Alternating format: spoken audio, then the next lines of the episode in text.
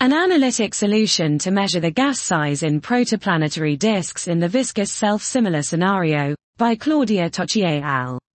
In order to understand which mechanism is responsible for accretion in protoplanetary disks, a robust knowledge of the observed disk radius using gas traces such as carat 12CO and other CO isotopologues is pivotal.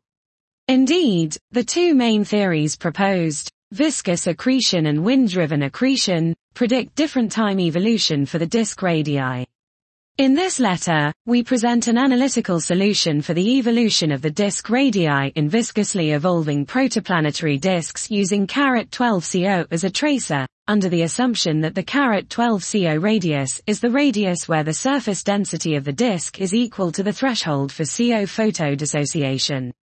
We discuss the properties of the solution and the limits of its applicability as a simple numerical prescription to evaluate the observed disk radii of populations of disks.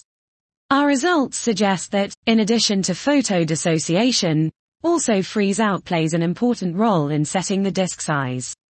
We find an effective reduction of the CO abundance by about two orders of magnitude at the location of CO photodissociation, which however should not be interpreted as the bulk abundance of CO in the disk.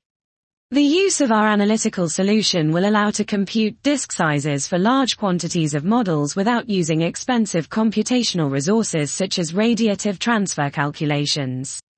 Dot. This was an analytic solution to measure the gas size in protoplanetary disks in the viscous self-similar scenario by Claudia Toci et al.